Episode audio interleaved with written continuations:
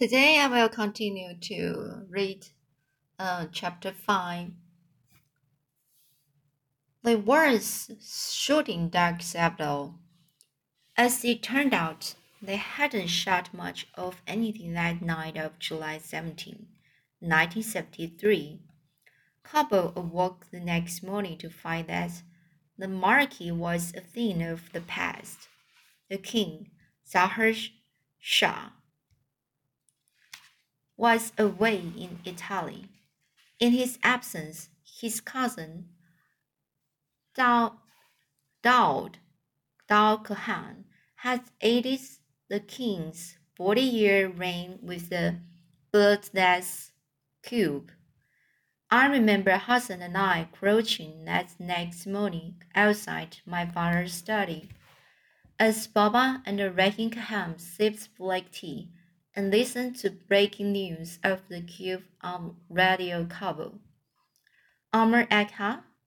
Hassan whispered. What? What's a republic? I shrugged. I don't know. On Baba's radio, they were saying that word republic over and over again. Amir agha, what? Does republic mean father and I will have to move away? I don't think so, I whispered back. Hassan considered this. Amir agha, what? I don't want them to send me, send me and father away. I smiled. Bas, you donkey, no one's sending you away. Amir agha, what? Do you want to go climb our tree? My smile broad, broadened. There was another thing about Hassan. He always knew when to say the right thing. The news on the radio was getting pretty boring. Hassan went to his shack to get ready, and I ran upstairs to grab a book. Then I went to the kitchen, stuffed my pockets with handfuls, handfuls of pine nuts, and ran outside to find Hassan waiting for me. We burst through the front gates and headed for the hill.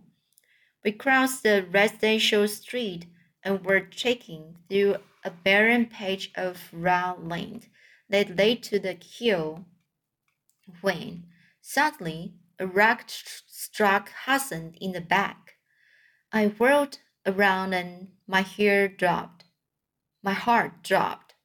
Assef and two of his friends, Wali and the Kamal,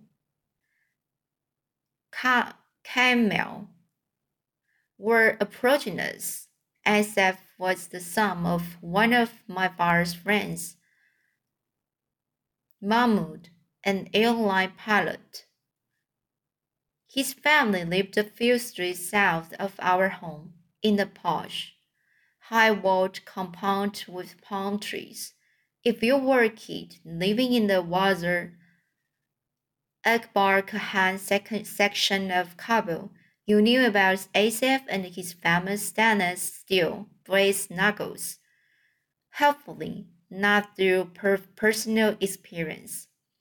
Born to a German mother and an Afghan father, the blonde, blonde, blue-eyed Assef towered over the other kids.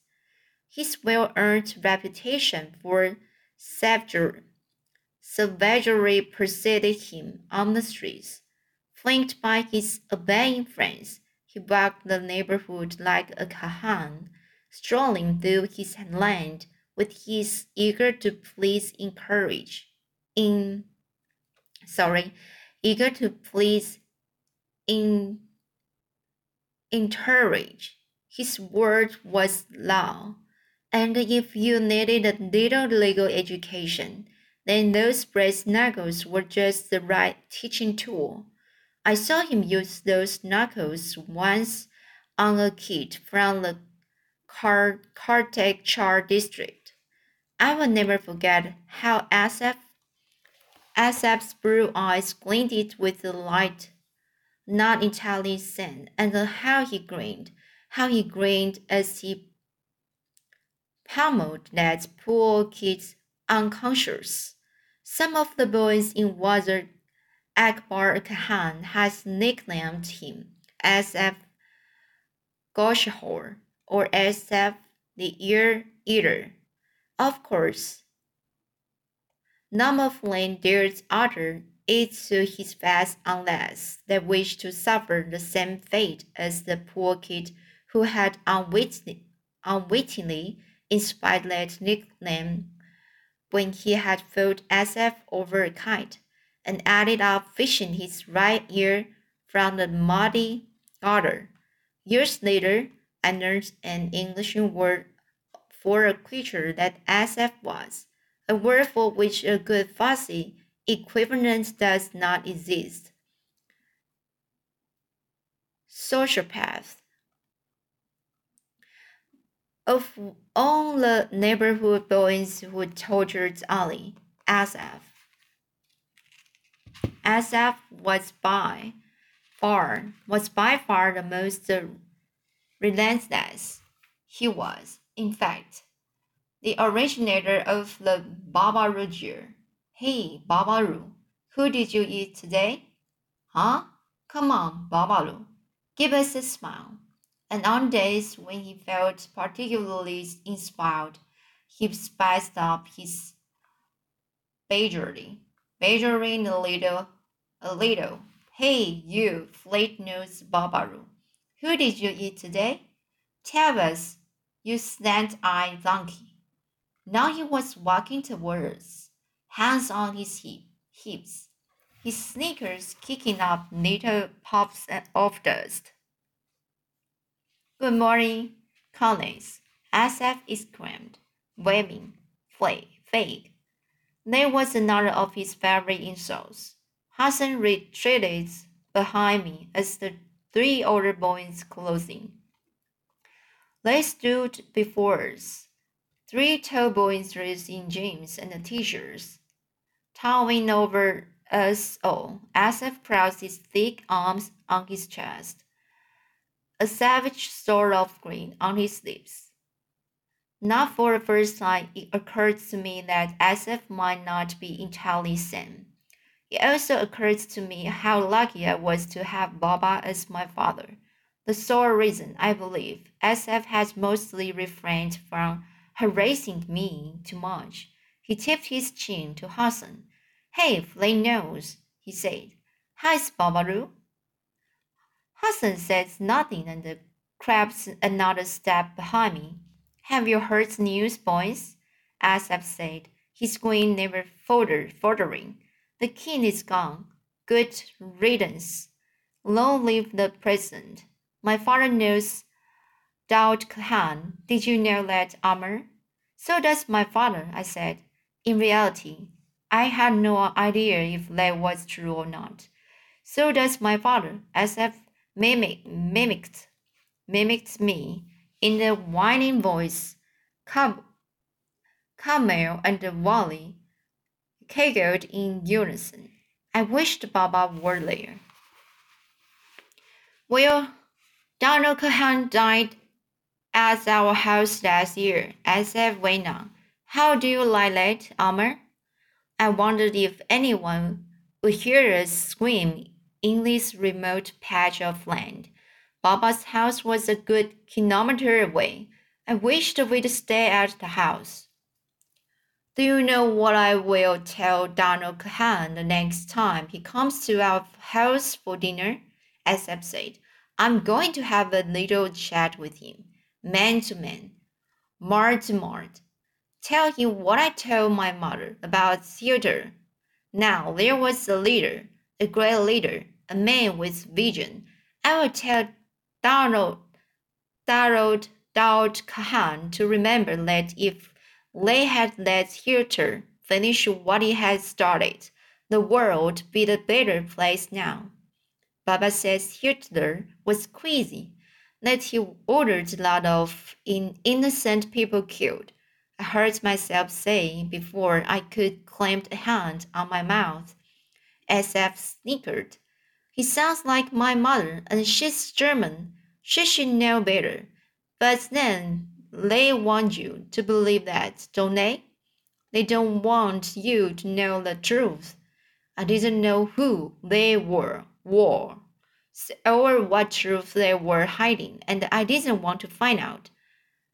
I wished I hadn't said anything. I wished again I'd look up and see Baba coming up the hill. But you have to read books they don't give out in school, Assef said. I have, and my eyes have been opened. Now I have a vision, and I'm going to share it with our new president. Do you know what it is? I shook my head. He'd tell me anyway, Assef always answered his own questions. His blue eyes flicked to Hassan. Afghanistan is the land of Pashtuns. It always has been, always will be. We are the true Afghans. Afghan, Afghans, the pure Afghans, not these fake news here. His people pollute our homeland, our Watan. They dirty our blood. He made a sweeping, grandiose gesture with his hands. Afghanistan for Pashtuns. I say, that's my vision. Assef shifted his gaze to me again. He looked like someone coming out of a grim dream. Too late for Hitler, he said, but not for us. He reached for something from the back pocket of his jeans. I would ask the president to do what the king didn't have the court, court to do, to rid Afghanistan of all the dirty kasseef Hazaras. Just let us go, Assef, I said, hating the way my voice trembled. We are not bothering you. Oh, you are bothering me, Assef said, and I saw with a sinking heart which he had fished out of his pocket. Of course, his stainless steel brass knuckles sparkled in the sun. You are bothering me very much. In fact, you bother you bother me more than his Hazara here. How can you talk to him, play with him, let him touch you? He said, his voice dripping with disgust. Wali and Kamal, Kamal nodded and grounded in agreement. Assef narrowed his eyes, shook his head. When he spoke again, he sounded as baffled as he looked. How can you call him your friend? But he's not my friend. I almost it. He's my servant. Had I really thought that? Of course I hadn't. I hadn't. I treated Hassan well, just like a friend, better even, more like a brother. But if so, when, then why? When Baba's friends came to visit with their kids, didn't I ever include Hassan in our games? Why did I play with Hassan only when no one else was around? Assef slipped on the brass knuckles, gave me an icy look. You are part of the problem, Amir. If it is like you, and your father didn't take these people in, we'd be rid of them by now. Let all just go rot in Hazarajat, where they be belong. You are a disgrace to Afghanistan. I looked in his crazy eyes and saw that he meant it. He really meant to hurt me, as I raised his fist and came for me. There was a flurry of rapid movement behind me. Out of the corner of my, my eye, I saw Hassan bend down and stand up quickly, as if eyes flicked to someone, something behind me, and widened with surprise. I saw the same look of astonishment of Kamal and Wali's face faces as they too saw saw what had happened behind me. I turned I turned and came face to face with Hassan's slingshot. Hassan had put the wide elastic band all the way back. In the cup was a rock the size of a walnut. Hassan held the slingshot pointed directly at Assef's face. His hand trembled with the strain of the pulled elastic band and beads of sweat had rubbed it on his brow. brow. Please leave us alone, Agha, Hassan said in a flat tone. It referred to Assef as Agha, and I wondered briefly what it must be like to live with such an ingrained sense of one's place in hierarchy. Assef gritted his teeth. Put it down, you motherless Hazara. Please leave us be, Agha, Hassan said. Assef smiled. Maybe you didn't notice, but there are three of us and two of you. Hassan shrugged. To an outsider, he didn't look scared. But Hassan's face was my earliest memory, and I knew all of its status. Nuances, nuances, knew each and every twitch and flicker that's ever rippled across it, and I saw that he was scared. He was scared plenty. Okay, so let's today. Uh, let me read next uh, uh, next time.